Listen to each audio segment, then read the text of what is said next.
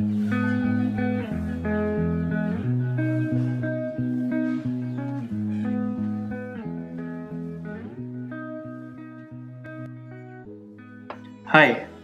मेरा नाम है गौरव और आप सुन रहे हैं law and B hold Hindustan की वो अकेली पॉडकास्ट जिसमें फीचर करती हैं interesting judgments from courts all over India तो चलिए, एक बार फिर से एक ऐसे अनोखे सफ़र पे जहाँ मैं हूँ? कुछ कहानियाँ हैं और हैं कानूनी बातें। और इन सब के लिए this law and behold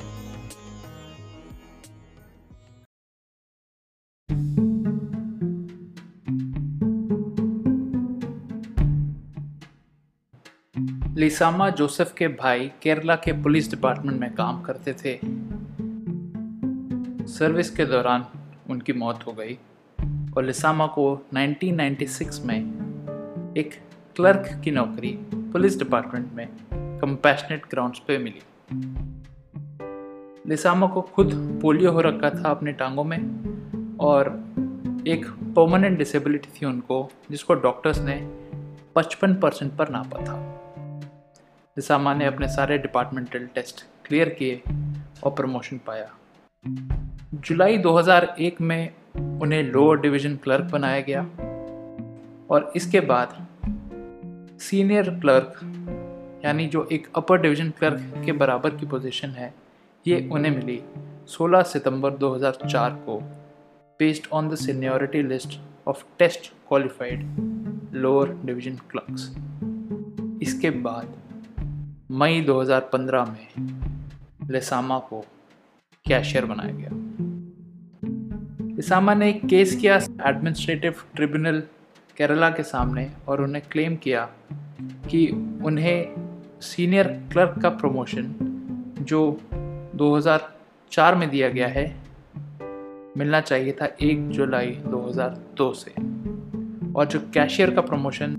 2015 में दिया गया है, वह उन्हें मिलना चाहिए था 20 मई 2012 से।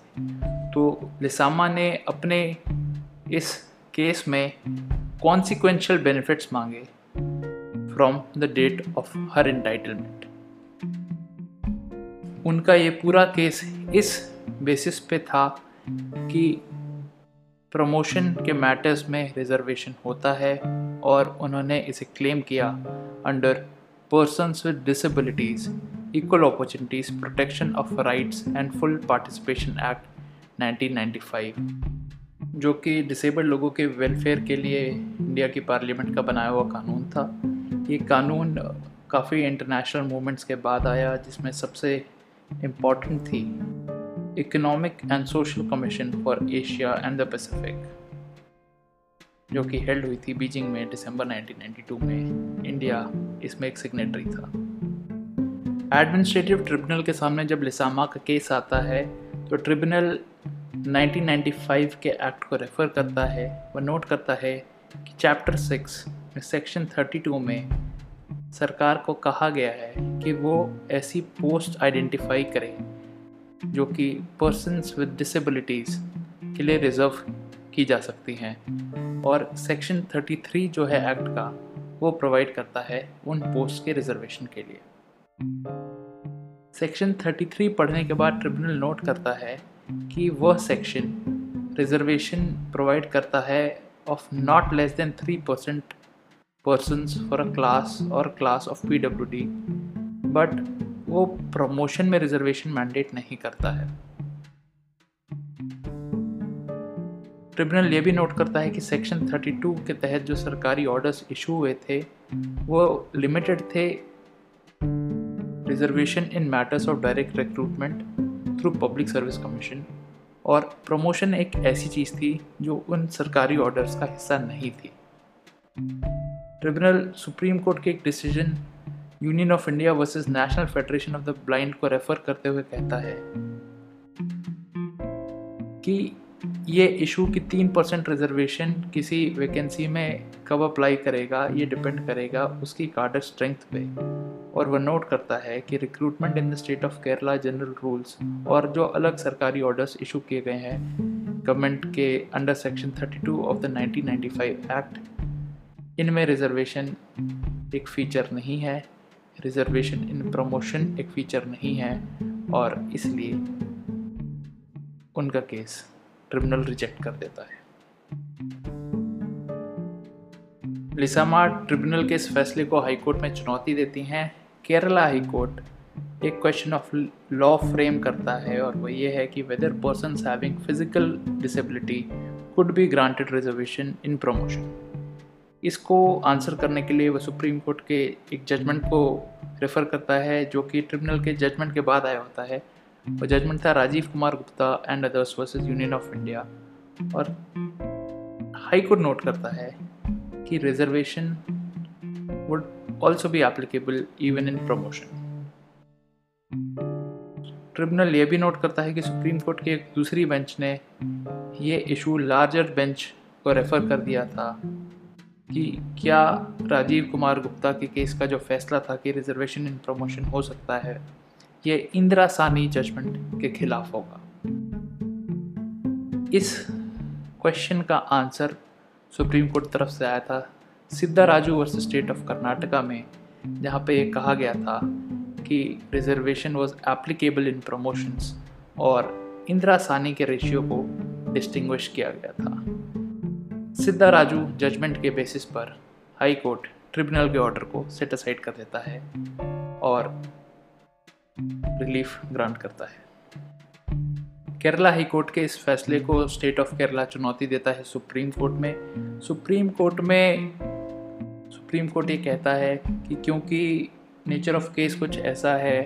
कि रिलीफ ग्रांट की जा चुकी है, जो शख्स हैं वो रिटायर भी हो चुकी हैं, इसलिए उन्हें नोटिस इशू नहीं किया जाएगा इस केस में, उनसे उनका जवाब नहीं मांगा जाएगा, जो रिलीफ ग्रांट की है हाई कोर्ट ने उसे नहीं बदला जाएगा। बट क्योंकि ये क्वेश्चन बहुत ज़रूरी है, इसको ज़रूर आंसर किया जाएगा और इसको आंसर करने के लिए सुप्रीम कोर्ट की मदद करने के लिए एक अमाइकस को अपॉइंट किया जाता है।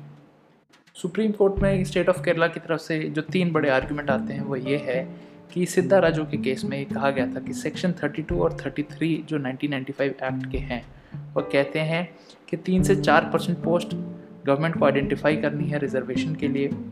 जो कि फ़िज़िकल डिसेबिलिटीज़ सफ़र कर रहे हैं लोग, उनके लिए होगा। लेकिन इसका मतलब ये नहीं कि ये रिजर्वेशन प्रमोशन में भी लागू होगा। दूसरी बात जो स्टेट ऑफ़ केरला कहता है कि लिसामा को एक फ़िज़िकल डिसेबिलिटी थी, इससे कोई मना नहीं कर सकता। मगर उनकी जो रिक्रूटमेंट हुई थी, जो उनकी अपॉइंटमेंट हुई थी, वो 1995 एक्ट के तहत नहीं हुई थी बट वो एक कंपैशनेट ग्राउंड पे अपॉइंट की गई थी, क्योंकि उनके भाई की सर्विस में मौत हो गई थी। और क्योंकि उनका अपॉइंटमेंट डिसबिलिटीज़ एक्ट के तहत 1995 एक्ट के तहत नहीं हुआ है तो उनका उस बेनिफिट पे कोई राइट नहीं है, उनको उस एक्ट के तहत कोई बेनिफिट नहीं दिया जा सकता। और तीसरी बात जो स्टेट ऑफ़ केरला कहता है कि गवर्नमेंट ने ऐसे कई ऑर्डर्स निकाले हैं जो तीन से चार परसेंट का रिजर्वेशन देते हैं under the 1995 act in matters of appointment यानी एक्ट का क्रियान्वयन गवर्नमेंट कर रही है और वह प्रमोशन पे लागू नहीं होता है। सुप्रीम कोर्ट के सामने जब ये दलीलें दी जा रही थी तो एक बहुत मुश्किल प्रोसीजरल इशू भी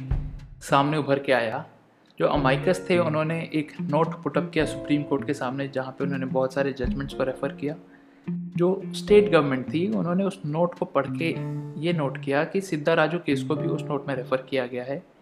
स्टेट गवर्नमेंट सुप्रीम कोर्ट के सामने ये दलील रखती है कि स्टेट गवर्नमेंट ने सिद्धा राजू केस में एक एप्लीकेशन डाली है उसके जजमेंट के क्लैरिफिकेशन के लिए। और जब तक कि उस एप्लीकेशन का जजमेंट नहीं आ जाता, सुप्रीम कोर्ट को लिसामा के केस में आगे नहीं बढ़ना चाहिए। लेकिन एमकस क्यूरी इस बात का जवाब देते हुए ये कहते हैं कि उन्होंने सिद्धा राजू के केस के रिकॉर्ड को एग्ज़ामिन किया है, जो इशू सुप्रीम कोर्ट के सामने इस केस में है, यानी लिसामा के केस में है, वह सिद्धा राजू के केस में नहीं है और इसलिए उस एप्लीकेशन में जजमेंट आने का इंतज़ार सुप्रीम कोर्ट को इस केस में नहीं करना चाहिए। अपनी बात कहते हुए अमाइकस क्यूरी कहते हैं कि सेक्शन 32 और 33 हैं जो 1995 एक्ट के, इनको इंटरप्रेट करने के लिए साथ में सेक्शन 47 भी पढ़ना चाहिए, जो कि है non discrimination in government employment के ऊपर। अमाइकस कहते हैं कि जो लेजिस्लेटिव मैंडेट है इसको समझने के लिए कॉन्टेक्स्ट समझना बहुत ज़रूरी है क्योंकि ये सेक्शन 47 इक्वल अपॉर्चुनिटी देता है करियर प्रोग्रेशन में इंक्लूडिंग प्रमोशन इसलिए अगर प्रमोशन डिनाई किया गया किसी पीडब्ल्यूडी कैंडिडेट को या रिजर्वेशन इन प्रमोशन डिनाई किया गया तो ये लेजिस्लेटिव मैंडेट के खिलाफ होगा और ऐसी इंटरप्रिटेशन नहीं की जा सकती। इस इंटरप्रिटेशन से जो डिसेबल्ड कैंडिडेट है, या डिसेबल्ड आदमी है, नौकरी कर रहा है जो, उसका लाइफ में स्टैग्नेशन हो जाएगा और बहुत फ्रस्ट्रेशन हो जाएगी और लेजिस्लेचर का ये विचार तो नहीं हो सकता। जो दूसरी बात अमाइकस कहते हैं कि जो रिजर्वेशन का ऑपरेशन है और कंप्यूटेशन है, ये total number of vacancies in the cadre strength को देखकर करनी चाहिए। जो तीसरी बात अमाइकस कहते हैं, वो ये है कि रिजर्वेशन दिया जा सकता है एक पीडब्ल्यूडी को अगर रूल्स प्रोवाइड करते हैं for promotion from the feeder cadre to the promotional post और Posts are identified in the promotional cadre which are capable of being filled with persons with disability. यानी रूल्स होने चाहिए identification के लिए और promotion के लिए तब किसी पीडब्ल्यूडी आदमी या औरत को रिजर्वेशन प्रमोशन दिया जा सकता है इन सारी दलीलों को नोट करते हुए सुप्रीम कोर्ट कहता है कि जो रिजर्वेशन है, वो उसे कंप्यूट करना पड़ेगा with reference to a total number of vacancies in the cadre strength और कोई डिस्टिंक्शन नहीं बनाया जा सकता डायरेक्ट रिक्रूटमेंट के बेसिस पे और प्रमोशन के बेसिस पे। इसलिए जो टोटल नंबर ऑफ़ वैकेंसीज होंगी कार्टर स्ट्रेंथ में, उसमें इंक्लूड करेंगे vacancies to be filled by nomination as well as by promotion supreme court कहता है कि अमाइकस ने सही ही कहा है कि दो इंपॉर्टेंट प्रिलिमिनरी चीज़ें हैं प्रोविज़न को ऑपरेशनलाइज करने के लिए। पहली कि रूल्स होने चाहिए प्रमोशन के लिए from the feeder cadre to the provisional post क्योंकि पीडब्ल्यूडी के लिए बिना किसी रूल्स के प्रमोशन एक सिंगुलर बेनिफिट के तहत तो नहीं दिया जा सकता। और 1995 एक्ट में सेक्शन 32 एक रिक्वायरमेंट रखता है कि ऐसी पोस्ट को आइडेंटिफाई करना पड़ेगा। इन सुप्रीम कोर्ट कहता है कि ये बिल्कुल नहीं माना जा सकता कि लेजिस्लेचर का इंटेंशन था कि सेक्शन 32 से जो आइडेंटिफिकेशन का प्रोविज़न है सेक्शन 33 यानी जो रिजर्वेशन का प्रोविज़न है, उसे फ्रस्ट्रेट किया जाएगा। 1995 एक्ट के पास होने के बाद इनैक्ट होने के बाद ही आइडेंटिफिकेशन ऑफ़ पोस्ट की एक्सरसाइज करनी थी। इस एक्सरसाइज का ना होना इसके लिए रेजिस्टेंस होना ये शो करता है कि गवर्नमेंट अथॉरिटीज़ का क्या इंटेंट है इसके इम्प्लीमेंटेशन के लिए।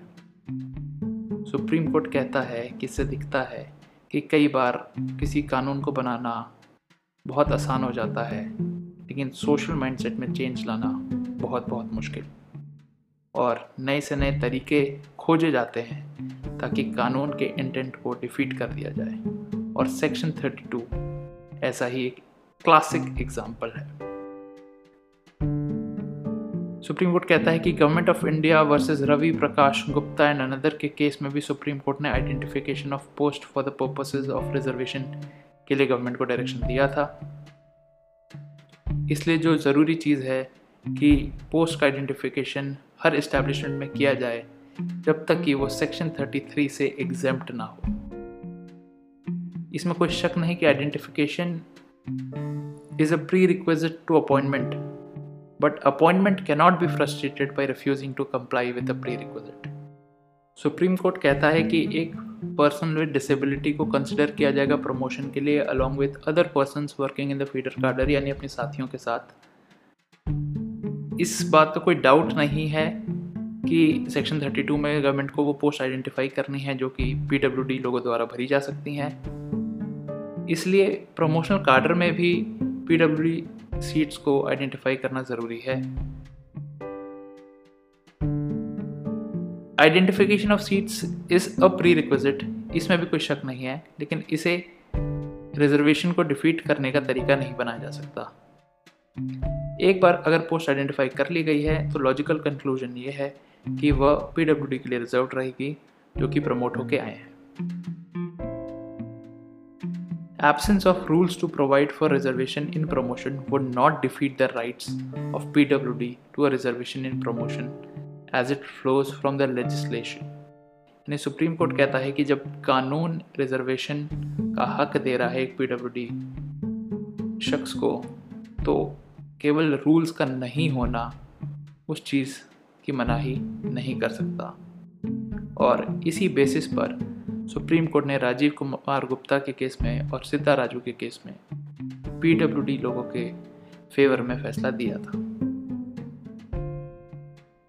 रिजर्वेशन एंड प्रमोशन के खिलाफ सिर्फ़ एक बात टिकेगी कि अगर गवर्नमेंट को लगता है कि जो प्रमोशनल कार्डर में जो पोस्ट है उसे रिज़र्व नहीं किया जा सकता पीडब्ल्यूडी कैटेगरी के लिए ड्यू टू फंक्शनल और अदर रीजंस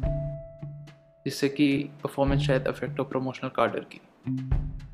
मगर इस बात को भी एक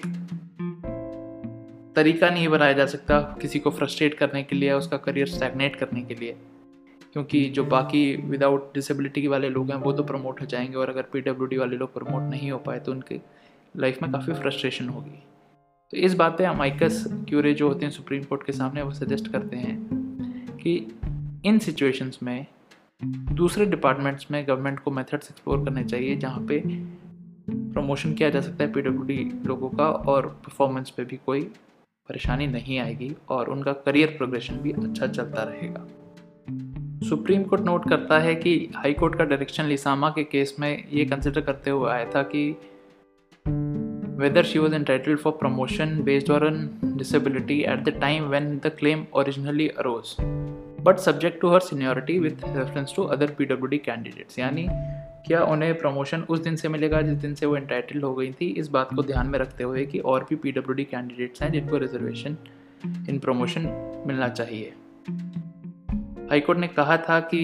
उन्हें प्रमोशन के साथ नोशनल बेनिफिट्स भी मिलेंगे उस डेट से जब से वो इंटाइटल्ड हैं इस बात पे अमेकस क्यूरी ने पॉइंट आउट किया था कि लिसामा ने क्लेम किया था promotion to the post of U D C upper division clerk एक जुलाई 2002 से और कैशियर का विथ इफ़ेक्ट फ्रॉम 20 मई 2012 से। इस एक्सरसाइज में जब अमाइकस ये सारे फैक्ट्स पता कर रहे थे तो एक और बात पता चलती है कि ministry of social justice and empowerment the department of empowerment of person with disabilities यानी दिव्यांग विभाग जो गवर्नमेंट ऑफ़ इंडिया का है उसने एक बहुत कॉम्प्रहेंसिव एक्सरसाइज की है पोस्ट को आइडेंटिफाई करने के लिए जो कि पी डब्ल्यू डी कैंडिडेट्स के लिए रिज़र्व की जा सकती हैं और इसकी एक लिस्ट वेबसाइट पे मौजूद है। उस लिस्ट से यह दिखता है कि जो यू या कैशियर की पोस्ट है वो रिजर्वेशन के लिए एमिनेबल है for P W D candidates इस बात से साफ़ हो जाता है कि कोई शक नहीं रह जाता लेसामा प्रमोटेड पोस्ट पे अपना काम अच्छे से कर सकती थी और रूल्स का नहीं होना, उनके रिजर्वेशन के बेनिफिट को डिनाई नहीं कर सकता है। क्योंकि जो सेक्शन 32 ऑफ़ द 1995 एक्ट है आइडेंटिफिकेशन का, उसका काम में फैसिलिटेट करना, ना कि लेजिस्लेटिव मैंडेट को इम्पीड करना। अब अगर इस सवाल पे आए कि लिसामा की नौकरी पीडब्ल्यूडी फीडर कार्डर के थ्रू लगी नहीं थी बल्कि कंपैशनेट ग्राउंड्स पे लगी थी। तो सुप्रीम कोर्ट ये कहता है कि it would be discriminatory and violative of the mandate of the constitution of India अगर लिसामा को प्रमोशन के लिए कंसिडर नहीं किया गया और रिजर्वेशन उन्हें डिसेबिलिटीज़ एक्ट के तहत नहीं दिया जा सकता है। एक बार जब लिसामा की नौकरी लग गई, उनको दूसरे पीडब्ल्यूडी लोगों के तहत के साथ ही कंसिडर किया जाना चाहिए। जो स्टेट का आर्ग्यूमेंट था क्योंकि उनकी नौकरी डिसेबिलिटीज़ एक्ट के थ्रू नहीं लगी है, उससे बड़ी परेशानियाँ होंगी। क्योंकि इस सिचुएशन में क्या होगा कि अगर कोई नौकरी ज्वाइन कर लेता है बाद में उसे डिसेबिलिटी हो जाती है। अगर एंट्री पॉइंट ही डिटर्मिनेटिव हो जाएगा इंटाइटलमेंट का सारे बेनिफिट्स के लिए तो ये बात सही नहीं रहेगी। जो सोर्स ऑफ़ रिक्रूटमेंट है, उससे कोई फ़र्क नहीं पड़ना चाहिए। जो मेन चीज़ है वो ये है कि जो एम्प्लॉय है वो पी डब्ल्यू डी है कि नहीं at the time of consideration of promotion जो 1995 का एक्ट है वो कोई डिस्टिंक्शन नहीं करता between a person who may have entered service on account of disability and a person who may have acquired disability after having entered the service इसलिए same position Lisamma के case में भी लगेगी। जो कि सर्विस उन्होंने ज्वाइन की थी एक कंपैशनेट अपॉइंटमेंट के ग्राउंड पर। सुप्रीम कोर्ट फाइनली कहता है कि mode of entry in service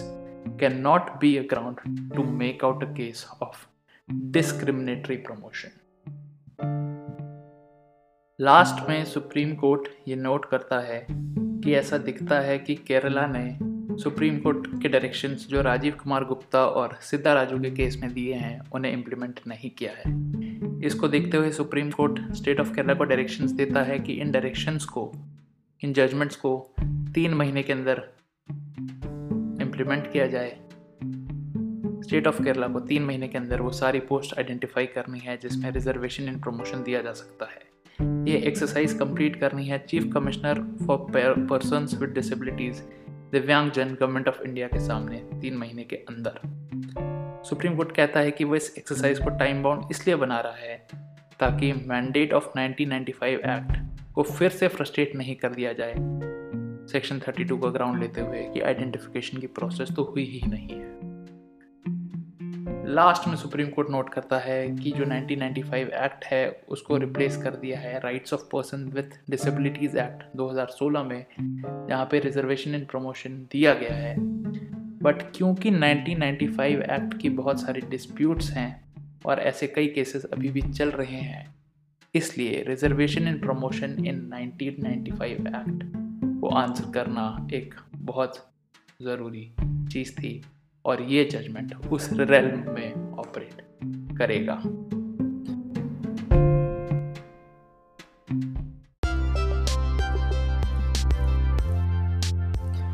बताइएगा ज़रूर आपको ये एपिसोड कैसा लगा। इस केस की सभी डिटेल्स यानी नाम नंबर साइटेशन और कोर्ट का नाम आपको मिलेगा शो नोट्स में। अगर आप चाहते हैं कि लॉ एंड बिहोल्ड में किसी स्पेसिफिक केस को डिस्कस किया जाए तो please drop us a message on Instagram हमारा हैंडल है लॉ एंड बी होल्ड और इसकी भी डिटेल्स मिलेंगी आपको शो नोट्स में। अगले हफ़्ते तक के लिए take care and have a great week